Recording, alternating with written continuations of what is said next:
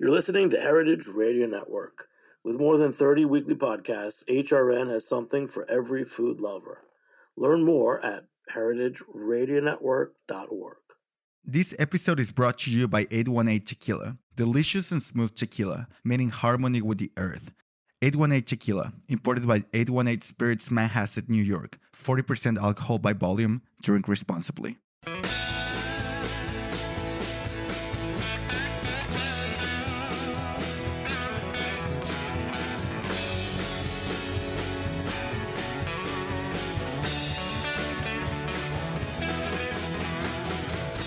Hey, hey, hey, welcome to Beer Sessions Radio on Heritage Radio Network. I'm Jimmy Carbone. I'm the host here on Beer Sessions Radio. And today is Tuesday, July 13th, 2022. And uh, got inspired last week by a little article uh, about porter. So I'm kind of thirsty. So let's go around the room and introduce the guests. Start with Lew. Hey, I'm Lew Bryson. Uh, I'm in Pennsylvania. I've been writing about beer for wow, uh, coming up on 30 years, uh, and whiskey not much less than that. Um, I'm the guy that wrote the article. Uh, it was a uh, it's a piece on uh, porter versus stout, and so we're all going to get together and talk about porter, and, and I guess drink it too. All right, and uh, Todd. I'm Todd DiMatteo, and uh, I'm the head brewer and one of the owners at Good Word Brewing a Public House, and we're located in Duluth, Georgia. All right. So you know, with all the styles and and and beers that are out there, Lew, why did you write an article about porter? Well, I got to be honest with you. I, I wrote it because Danny asked me to, because um, you know that's what you do. But um, I was I was happy to do it. I was hell, I was eager to do it. Um, porter's always been a favorite style. Uh, I mean, I mean, some of my best beer memories uh, actually revolve around porter rather than IPA or lager or um, anything like that. I remember um, like essentially absorbing the news of my father-in-law's death with a, a couple of bottles of a Cochin Porter with uh, with his with the family, the in-laws. Um, porter. Uh, I remember a great night drinking draft porter in uh, in Myrtle Beach. One of the few things that made being in Myrtle Beach uh, bearable at that point.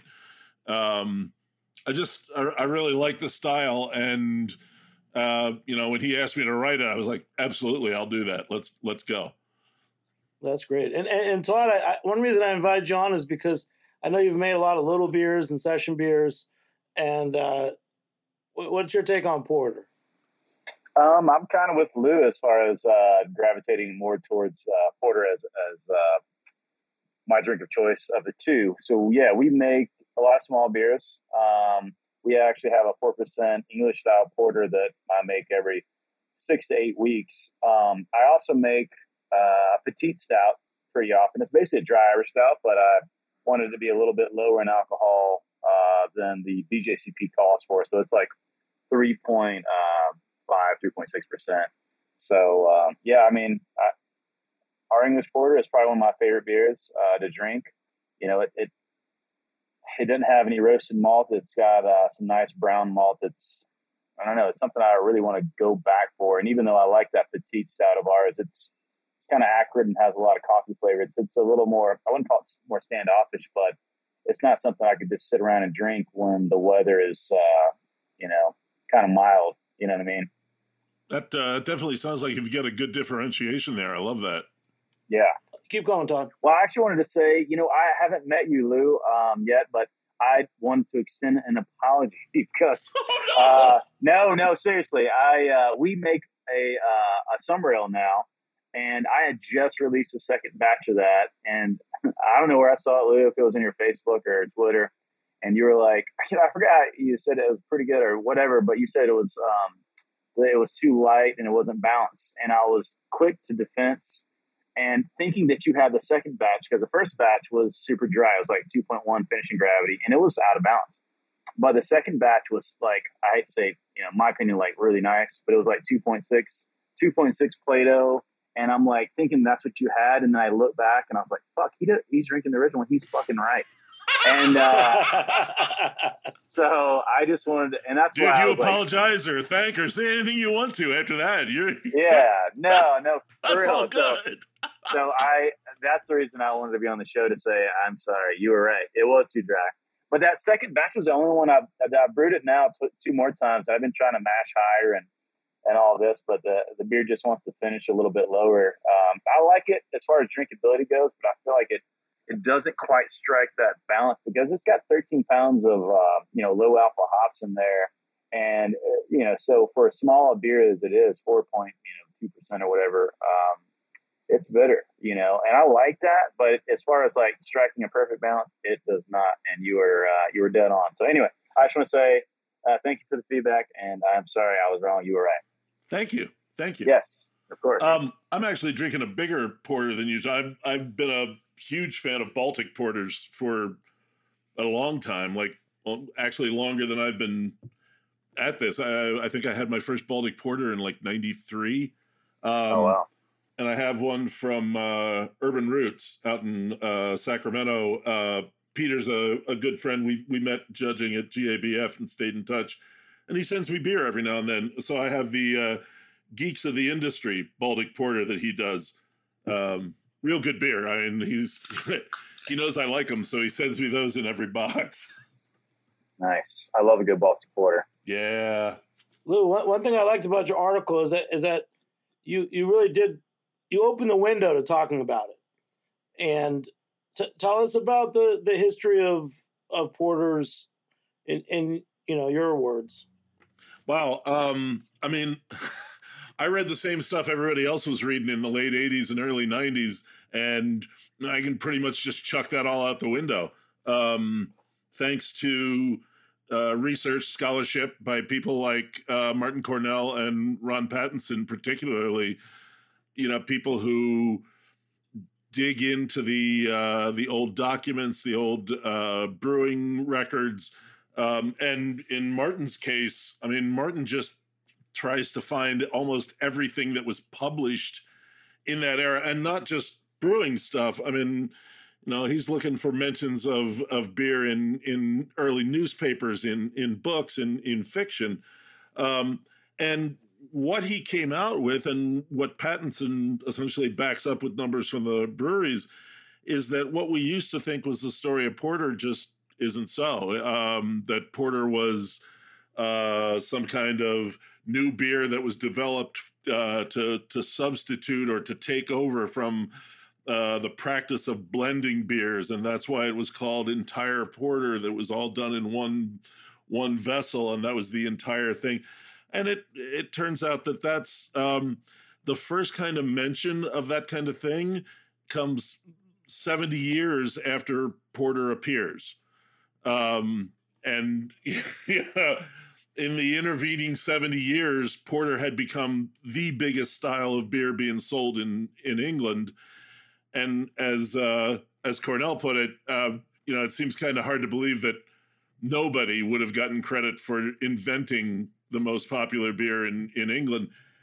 And you know, as he said, it's probably just that it evolved, and he, his um, reading is that it evolved from brown beer, uh, from brown ale, um, that it was um, more aged uh, you know, allowed to uh, mature more, that it was uh, more fully hopped, um, and that it was a little bit stronger as well.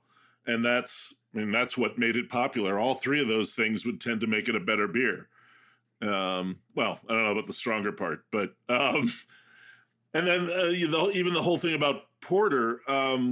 It, it goes wider than you know the the story that it was the the guys bringing stuff from the docks. It turns out that porters, I mean, essentially made everything move in London. That there were over five thousand of them, and they had their own guild. And um, there are, uh, and again, quoting Cornell, um, they you know, I mean, a, a, heavy manual laborer, somebody who's you know all day long working and carrying and farming and you know, blacksmith, whatever, somebody like that will do four or 5,000 calories a day. And it's estimated that from looking at what they ate and drank during, they got about 2,000 calories just from beer. So that's where you're. uh, I was saying, I'm glad you brought up Martyn Cornell because I, am reading his book, The Amber and Black.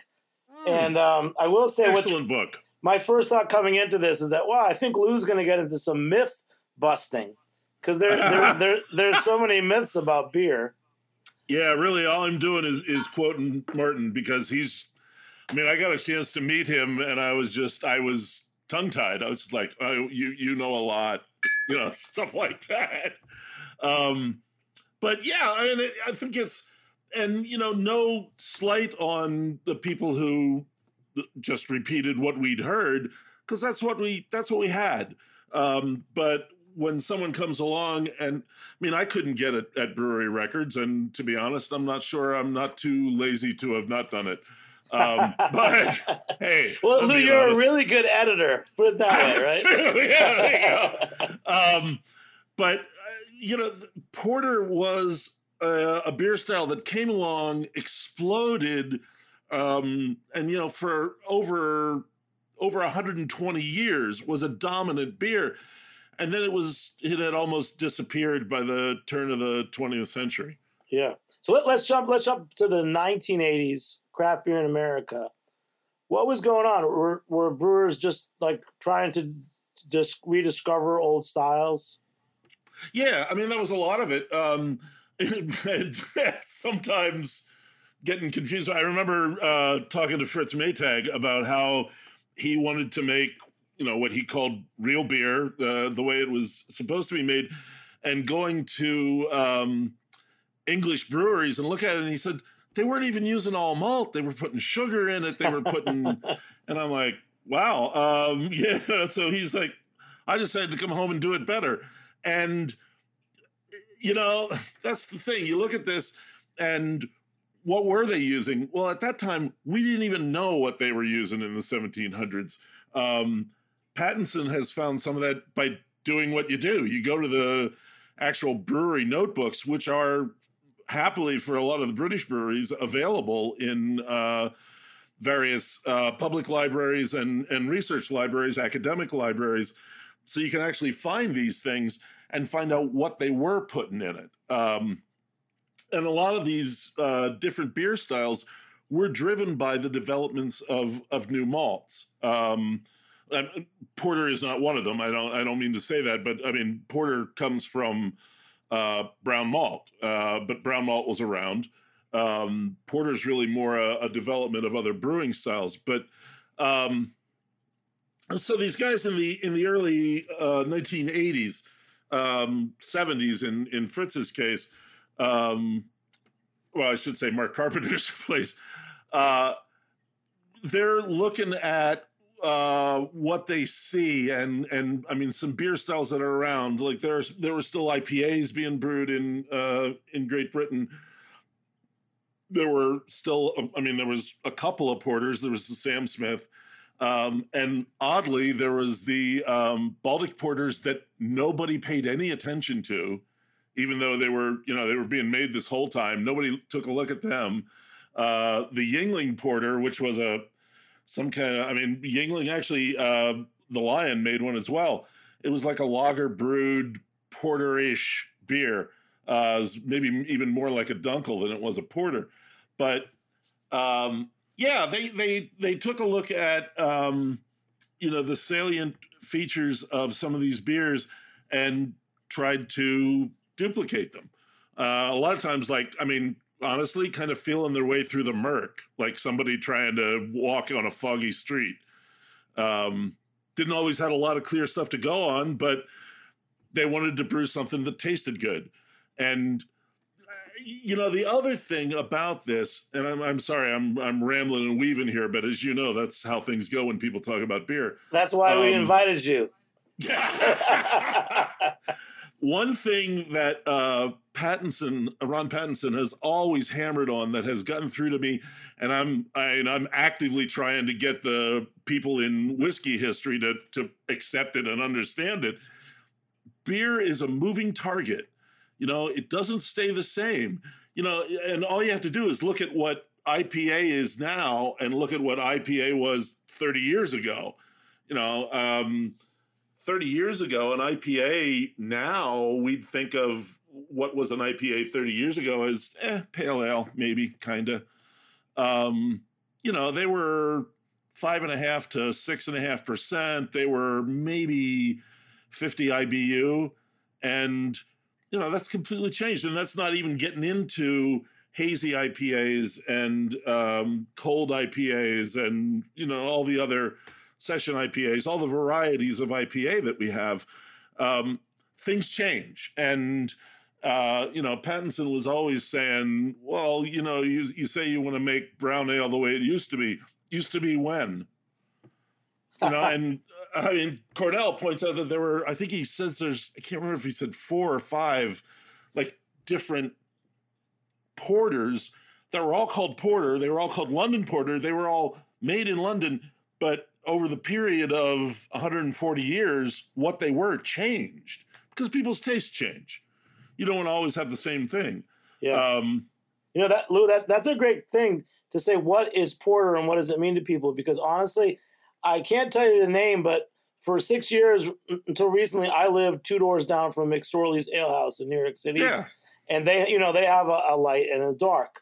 Well, one day I saw the keg delivery, and I can tell you that I know what the dark was for a couple years, and I'll only say that it was a porter. So, although it may it may have changed since then. So, um, just just food for thought. But but Todd, for I you, I gotta tell you that that light and dark labeling has always been some of the most honest ones out there. I really shouldn't talk about, it, but I can just tell you that it's a highly coveted, highly coveted placement, and the, even the sales reps who who, who get that account uh, are not supposed to say that their beer is there. So um, they're very, it's a very great operation. But for Todd too, for you making it, you know, what got you interested in these English style beers? Because I remember, you know, I got, I got to know you in the last couple years, and um, I, have had your porter. I, have had some other English ales that you've made. Um, yeah, I mean, honestly, coming from a brick store pub, you know, in uh, Decatur, Georgia, we always had, you know, a handful of English beer uh, available not only on draft but in the bottle. So for me, I, I just I've always kind of been in love with um, with English beer, and I really gotten into kind of what Lew was saying is like doing some of these more historical uh, styles of beers. So like you find you know a paragraph and it doesn't always lead to a whole uh, conceptualized view uh, of a beer, but at least you have like a fragment, and so you like, all right, I, I kind of have an idea because there's no way you're going to find a commercial example of like, you know, a Donker beer or a Shank beer or something like this. And we were lucky enough to host uh, Ron a few months back. Uh, he came to the pub and we did he did a little talk with Stan Hieronymus, and you know, like you said, he he has a ton of knowledge and has done a lot of uh, work and research on uh, on brewing, and you know he's definitely a bit of a myth buster, and it's fun to hear some of the stuff. But like you know, like he was saying, a lot of it had to do, or what he said when he was here was lot of it had to do with taxes and you know what was going on at the time. Was there a war going on? So like uh, Lew touched a little bit on like uh, adjuncts and sugars being used. Um, Fritz Maytag kind of knocked that, I guess. Um, I'm a fan of that. I, I actually I think adjuncts have kind of gotten a bad uh, rap, but uh, I'm a big fan of using rice and corn and stuff like this and and um, mashes and you know we have a house dark mild, a house bitter, a house porter, and um, a, a summer ale. So I brew those all the time.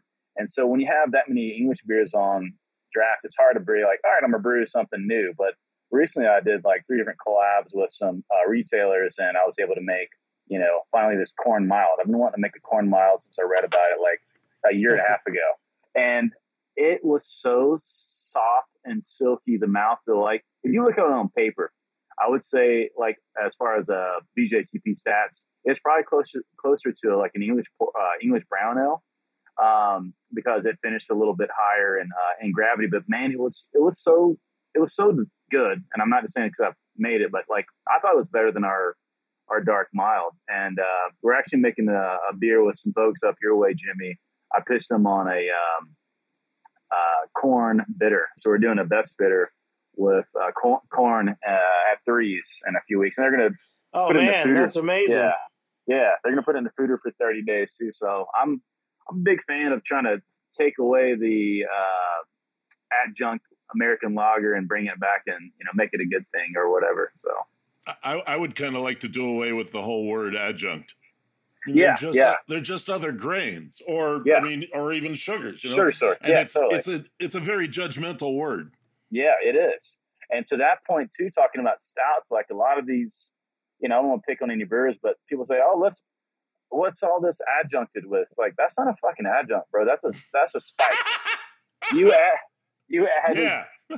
uh, cinnamon to a finished product that did not add any fucking sugar. Anyway, I get a little hung up on some of those little sillinesses, but uh, yes, I agree. Adjunct is not a bad word unless you call it a sugar source.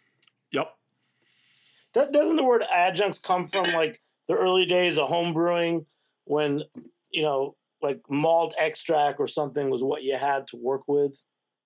So te- technically, an adjunct would be something added to the mash that is not, uh, you know, malted grain that adds sugar. That's technically what it is. It just gets misused by people who make stouts and uh, gets a you know the dirty word from uh, you know AB InBev and Coors and stuff like that. Well, Lew, you, you, you, so we're talking about porters versus stouts. I mean, this little world of, and it's a little world of dark beer, but it's not really a little Yeah. world. You know, brown, just brown ales, porters. Sometimes I'm always like, it's like buyer beware. It's like, I don't know until I taste it if I'm going to like it because there's so many variations. Well, I, I still come back to and I I maybe quote this even too many times, but it just it, it I think it's accurate, but at the same time it makes me chuckle. It's the Michael Lewis definition of stout from his uh, brewer's publication stout book. A, a stout is a dark beer that the brewer labels as a stout. because I mean, otherwise, you know, you, you try making rules and you're like, nope, nope, this one doesn't follow that, and it's a stout. No, that one doesn't follow that, it's a stout. But you know, you can get people saying, "Well, is it a stout then?" Like, you know, what's the between a porter and a stout? It's almost like there's just a continuum of dark ales, and your beer is somewhere along that. That's, That's a good one. Well, Yeah. before before the show today, I called up my my uh, my Scots English friend Callum, who regularly has a, a porter with his lunch, and I said, "I'm getting ready for the show, Callum. What's a porter?" And he was stumped, and he said, "A porter is a porter." yeah. You like that? Yeah. I mean, what I'm drinking right now is a perfect example of it. I mean, a Baltic porter was literally an attempt to imitate an imperial stout. So it's a porter trying to be a stout, and the, the best part about that is it, originally the imperial stouts were called imperial porters. So it's it's almost like uh, Robert Downey Jr.'s character in Tropic Thunder. I'm a dude imitating another dude who's acting like a dude. Like that's that's what a Baltic Porter is.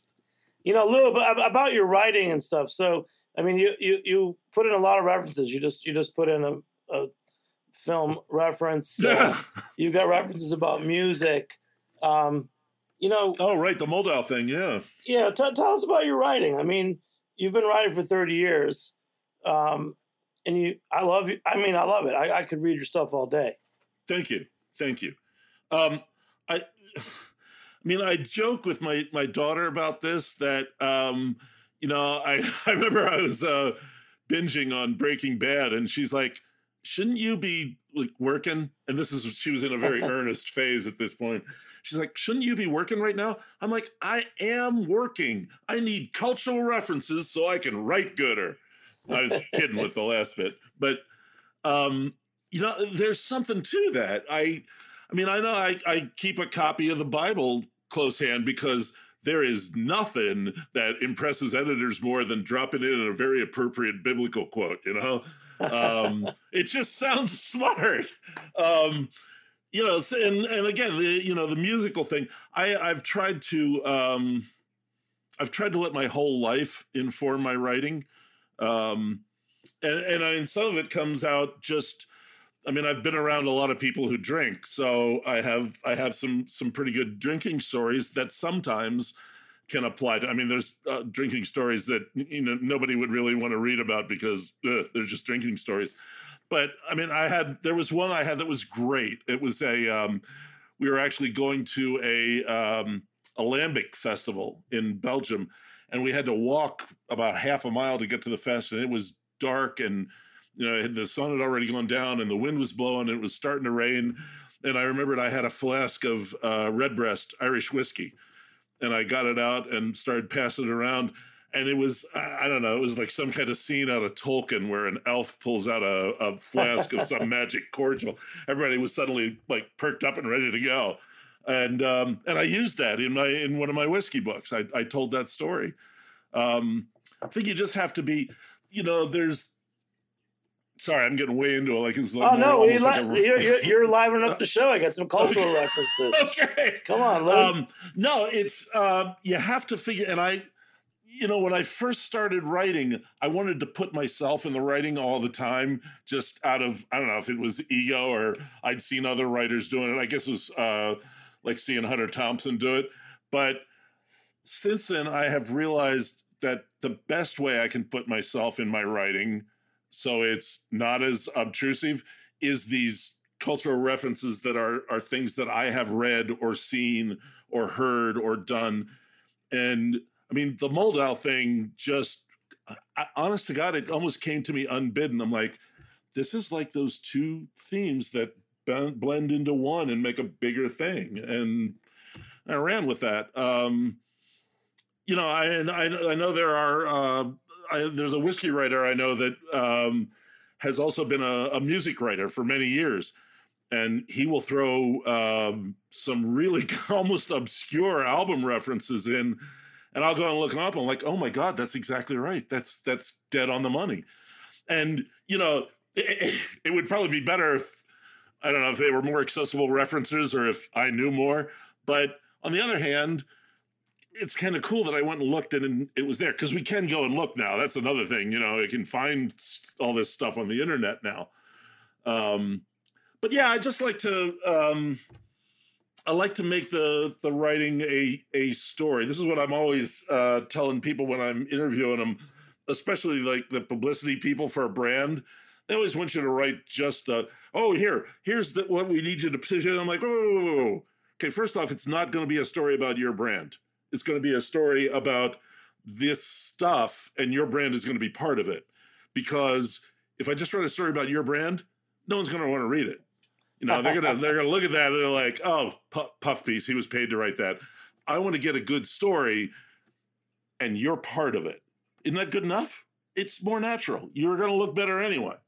So i mean that's always that's always what i want to do. I want to find a i want to find a story. And in this case, um, you know, Danny kind of handed me the idea for the story on a on a plate and said, "What do you think of this one?" He actually he actually handed me like four ideas. and I'm like, no, "This one, this one here." The full at so, the full full pint at the full pint, yeah. dot com. Hey, to, we're going to take a short break. We're going to come back in a few minutes, and Todd's going to add Luke ask Luke questions, and Lew's going to ask Todd questions on Beer Sessions Radio. All right, woo. I'm Chava Periban, co host of Agave Road Trip on HRN, here to talk about 818 Tequila. 818 creates their tequila using traditional methods at a family owned and operated distillery in Jalisco, Mexico. From the blue agave they grow to their recycled glass bottle, 818 emphasizes the earth's importance in all they do. Their distillery runs on biomass and solar power, which means they don't rely as much on fossil fuels and are able to reduce their carbon footprint. Their labels, corks, and boxes are all certified by the Forest Stewardship Council as coming from sustainability managed forests.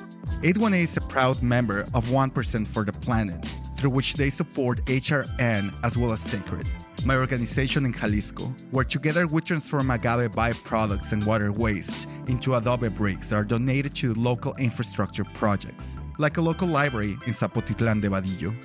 Visit drink818.com to learn more about their sustainability efforts and find 818 near you. 818 has been part of so many magical nights for me, and I hope you enjoy it as much as I do. 818 Tequila, imported by 818 Spirits, Manhasset, New York. 40% alcohol by volume, drink responsibly.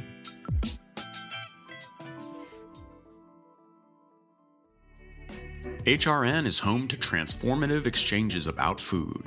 We hope our diverse lineup of shows opens your eyes, educates, and empowers. I spent seven years working in the restaurant and bar industry in front of house and back of house. And I just feel like Heritage Radio Network's content helps me feel so well connected to the other creators and chefs and restaurateurs and all the amazing things that they're doing. I still feel like I get to be a part of the kind of in team. Join us during our summer membership drive by donating and becoming a member. Members play an essential role in keeping nonprofit food radio on the air. Go to heritageradionetwork.org/donate to become a member today. We thank you for your support.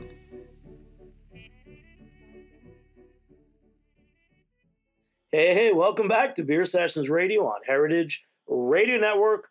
Join us, become a member, support us at heritageradionetwork.org slash donate. It's a nonprofit radio network, now a podcast network uh, with over 30 shows weekly, but everything from food, farms, cocktails, beer, cider, and more. heritageradionetwork.org slash donate.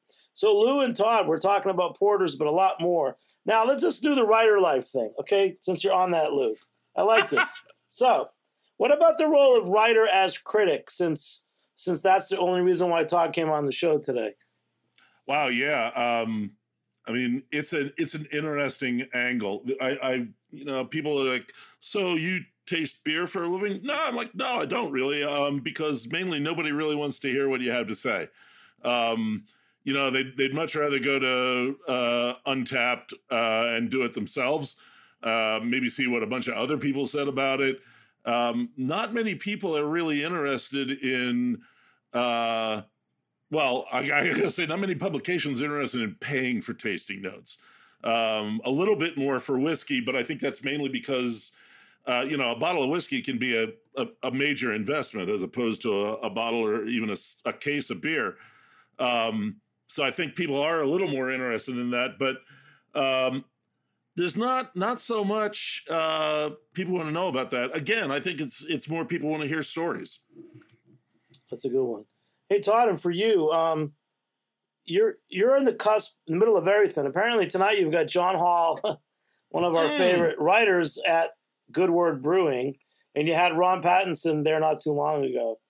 Um, That's say, a great program you're running. Yeah, say anything about yeah, beer writers yeah. or yeah. So yeah, I got a lot actually. So uh, John John is awesome. He said to tell you guys hello, uh, and he, he mentioned your uh, your pint. Uh, I forgot how he phrased it, but he said to ask you about your pint, uh, Lew, your pocket pint. I think he referred to it, but it sounds like you already you, you, let us you let us know already. Um, but it's funny as you were talking, Lew, and uh, Jimmy had mentioned something about uh, critic and and and talking about beer. I feel so close to the source for our beer, and that's probably why I got defensive when I first saw whatever Lew had written because you know obviously one of the owners here, and then I'm the guy that makes the beer, but I'm also the one who like runs the social media. So it is hard not to sometimes be like, oh my god, because like like you guys said, Untappd is kind of the driving force for like.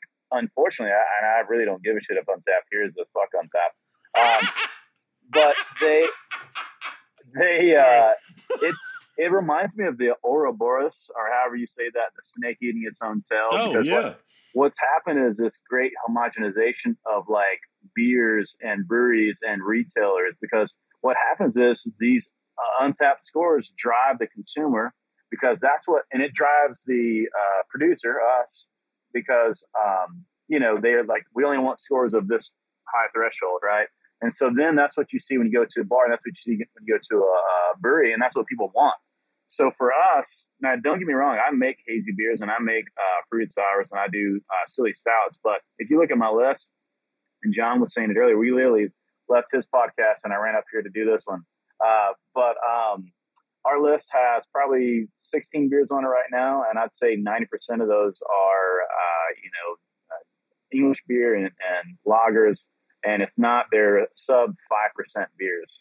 So even though I look at Untappd if I want to get a little depressed, um, I I don't let it dictate how I run this business. Um, meaning, like you know, i will be 43 in December, and I started in craft beer in 2005. I've I've only been brewing for um, about six seven years, and, and two of that was um, a home brewer. So that being said, even though my career is short as far as the brewer, um, I've got a lot of pride in what I do, and so you know maybe it's a detriment that I'm also the one that runs like the social media uh, part of it.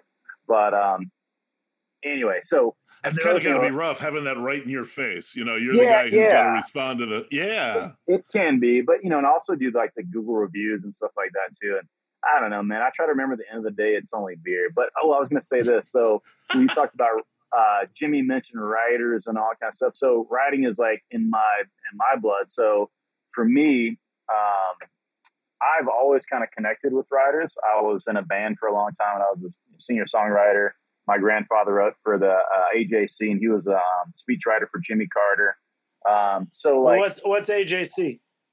oh, I'm sorry, uh, Atlanta Journal Constitution. Okay, thank you. Um, yeah, and he was a sports writer for a long time. His name was Bill Robinson. But anyway, so I've I feel like writers like Lew and like Ron uh, Pattinson, Stan Ryan, John Hall, um, Kate Bernot, uh, you know, even the Alex Kidd, like these guys have this like credibility, and I that's one of the things I do is you know I send a lot of beer to writers. I'm like, you know, I don't ask, hey, put this in the thing, you know, to Lew's point, I don't want it to be a fluff piece, but like if Lew's asked, like, hey, do you have any good English summer? I was like, yeah, I had one. It was good. It was probably a little too fucking dry, but it was pretty good. Uh, that- I'll never forget it. but you know what I mean? Like instead of uh, spending a bunch of marketing money to Untappd and paying them for whatever the hell they would do for us, I'd rather send beer to um, beer writers and let it happen like organically. So if like you know, again, somebody likes what we're doing and they write a piece that you know it can involve like small beers in some way, and they're like, also good word. Uh, brewing in public house in Duluth, Georgia does this little beer event and it's only lagers, you know, whatever that ties it back in because, you know, Like you said, so it's many- more organic. It's just more Totally. believable. and Yeah. there's so, so and there's so many stories out there, and people, our attention spans have just gotten shorter and shorter. So, but uh, yeah, fuck Untappd. That's good. hey, uh, Lew, um, keep going. Uh, for you, your career, editor and writer, wh- which do you prefer? Oh wow. Um I mean I really enjoy editing just I mean the actual uh like getting my fingers into a piece and I mean some of the some of the best moments I've had in this career have been when uh you know writers have said well you made me really you really made me sound better there. Um and I mean I remember one uh writer he's I mean established writer he's been at this longer than I have and I took his piece and I, I remember all I did was take three three paragraphs out of the middle and put them at the front because it was a better lead than than what he had written.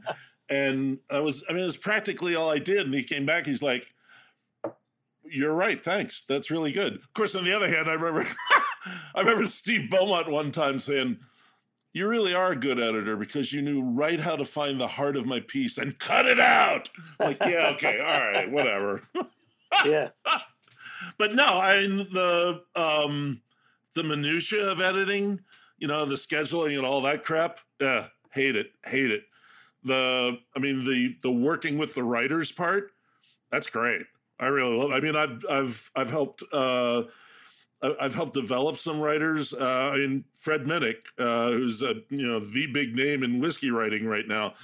Fred's like, yeah, I mean, you taught me how to how to write in because Fred was a newspaper writer before, and I mean, I remember the first couple of pieces he sent to us. They all had these like two sentence long paragraphs, like burp burp burp burp, and I'm like, have a longer thought, you know, and that's sometimes that's all it takes, and. uh you know that got better. I I've been I've been lucky enough. I've uh, mentored uh, a number of uh, women into the field, and uh, I'm actually working with a. Uh, uh, a new organization that's um, helping women get into whiskey writing, and I'm and I'm like an official mentor now, which is really cool. so, yeah, I like doing that part. I yeah, writing. Um, you know, some some days it's good, some days it's not. Uh, I just did uh, like four pieces in the last week and a half, and three of them were a lot of fun, and one of them was a slog. It happens. Well, when when you write well, you make me thirsty. That's all I can say. now back That's to the- porter. That's So the best thing to hear. so you, you you listed a couple of porters that you recommended because again, it's like what is porter? As Yeah. as Callum says, a porter is a porter, and I'm like, okay, I, I actually do have some Deschutes, so I have Deschutes Black Boot Porter, classic. but it's five point five percent. Um, you know, is that a, like a classic American porter? Was that the category you'd put it in, Lew? I think so, yeah. Because I mean, that's what my um, I mean, my local brew pub uh, down the hill here, Elk Creek Cafe. Um, Mean, they always have a porter on. They always have a brown on. They always have a pale ale and a copper. Um, and, uh, and actually, they always have an English uh, hopped IPA on as well. But the porters, I want to say five four, five five, and that's you know, I mean, I think that's that's America. Um, some people expect that they do run uh, some uh, later beers uh, in in the rotate. They have three rotating taps. Well, four, excuse me, four rotating taps, um, and they'll run some some lower alcohol beers there. But um, yeah, you know, this is like my um, struggle to get session beers going. Americans just didn't want to do it. You know, they just seem to think that anything under five percent was a cheat. Um, craft beer drinkers, that is. Um, and now you know that that shifted now with the I I don't know what the hell the the window is called. I can't remember the the term. Um, but um, that acceptability has changed, and now we're you know somebody like Todd can make and sell a beer regularly that's four percent or less. I mean, Notch up in Massachusetts, uh, Chris Lohring is you know, not just making a living, he's making a name for himself brewing stuff that's four and a half and under. So Chris, is awesome. Uh, yeah, I love Chris. He's he's great. I've only had uh, a chance to meet him once. We were actually just emailing. Uh, he makes fucking amazing beers. Great. I gotta great tell guy. you, talking beer with Chris is is some of the oh god, some of the, some of the best hours I've had in my life. He's a good one. We did a couple shows with him. One about the, his pitch line pills. Todd, Todd, for you, and since we're talking session beers, tell us a little more about the Little Beer Fest. Um, and what what were some of the beers that stood out for you, like the alcohol, the ABV, and which ones are were memorable for you? So we've done a little beer uh, two years now. The first year we did it, and it's right here in our little town, Grain, um, in uh, downtown Duluth. It's a great little setting for. We have a outside amphitheater. We have a band and all that kind of stuff. But um, first year we did it in June, and it was hot as fuck in Georgia. And then last year, yeah, this past year we did it in April, and you would never expect it, but it fucking snowed. It was crazy. Oh like a, a light sleety, sleety snow. Uh, the next day, fucking beautiful. 70, uh, 40 degrees. But uh, it's really cool. It's a really special sort of event. We we were lucky, and in 2019, Shelton Brothers, their last the festival, invited us up to Buffalo, and uh, it was amazing. We were like this little unknown brew pub. Now that we've changed much, we're still pretty unknown. But um, we were pouring in this room with all these like legendary breweries. It was fucking amazing. So I wanted, and my partners wanted to have this uh, event that was very reminiscent of that because a lot of times you go to these beer events and it's like, uh, it, it- you know, particularly here in Georgia, where it's just like any brewery in Georgia can pour. We wanted to be very selective about who we were inviting. And so I invited around, um, the first year, I think we had 52 breweries, and last year we had 64 breweries from around the country. And it's pretty, um, it's pretty exclusive. We, you know, we don't ask everyone to send an owner or a brewer or a high level rep or whatever, but they tend to do that. Um, and uh, the caveat is we want one pale lager, and then the other beer needs to be five and a half percent or lower of any style. Um, but it's uh, it, it's one of my favorite events. I don't actually get to drink and have fun during the event because I'm you know playing host, like you might imagine. Uh, and even though everything goes really well, or have the last two years, that first half hour is a fucking doozy.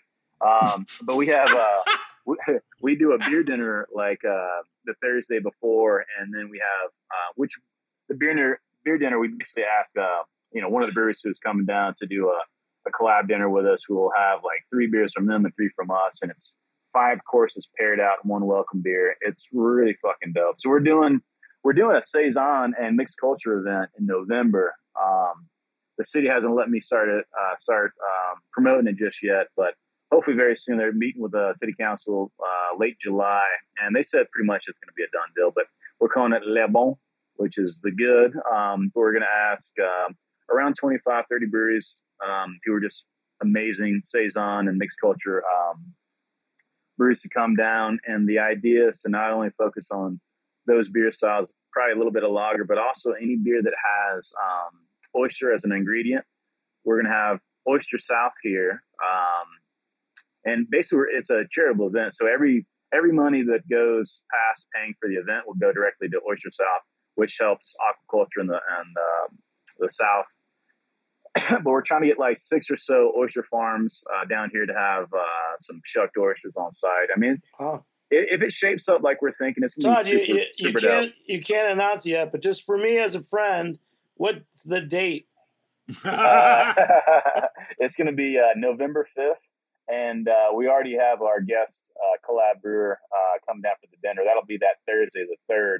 We're going to have uh, Ron Extract from uh, Garden Path and have their beer Nice. Oh man, Yeah, one of my yeah, looking favorite forward to it. one of my favorites. Wow. Well, this I'm Yeah, actually holding a uh, a sample bottle of an oyster vodka right now. Oh, dude, that sounds Uh, great.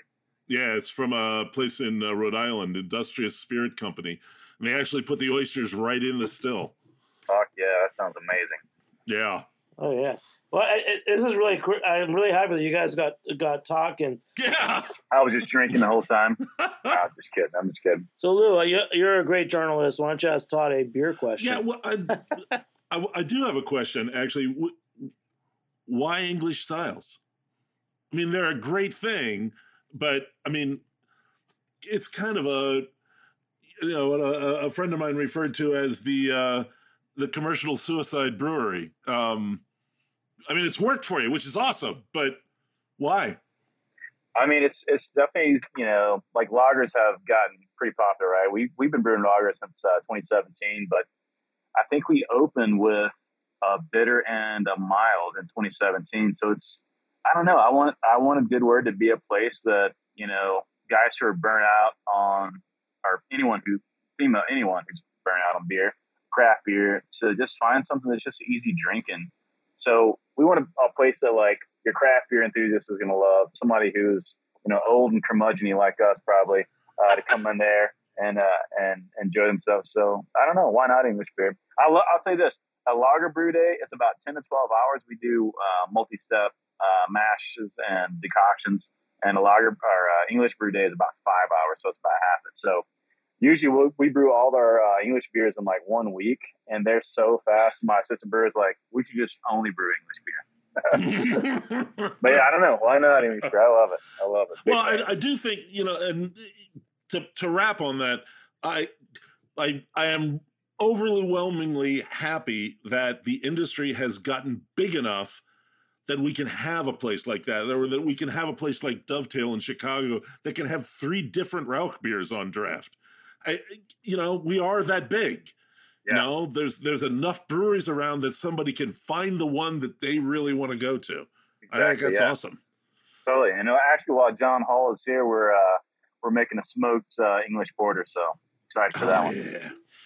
Well, I'll send you some. Okay. all right. Well, hey, th- you know, th- this was soup to nuts. We went from Lew, his article about porter and, and stout, and um, got also to talk with Todd at Good Word Brewing in Duluth, Georgia. So, thank you guys so much for joining me, Lew and Todd. Big thanks to our engineer today. It's Matt Patterson, and then Armin Spingen will finish it off, and Alex Tran, our producing intern. I'm Jimmy Carbone. Thanks for tuning in. We'll catch you next time on Beer Sessions Radio. All right. Woo! Thank you. Thanks, guys. Thank you. Beer Sessions Radio is powered by Simplecast. Thanks for listening to Heritage Radio Network. Food radio supported by you. Keep in touch at heritageradionetwork.org slash subscribe.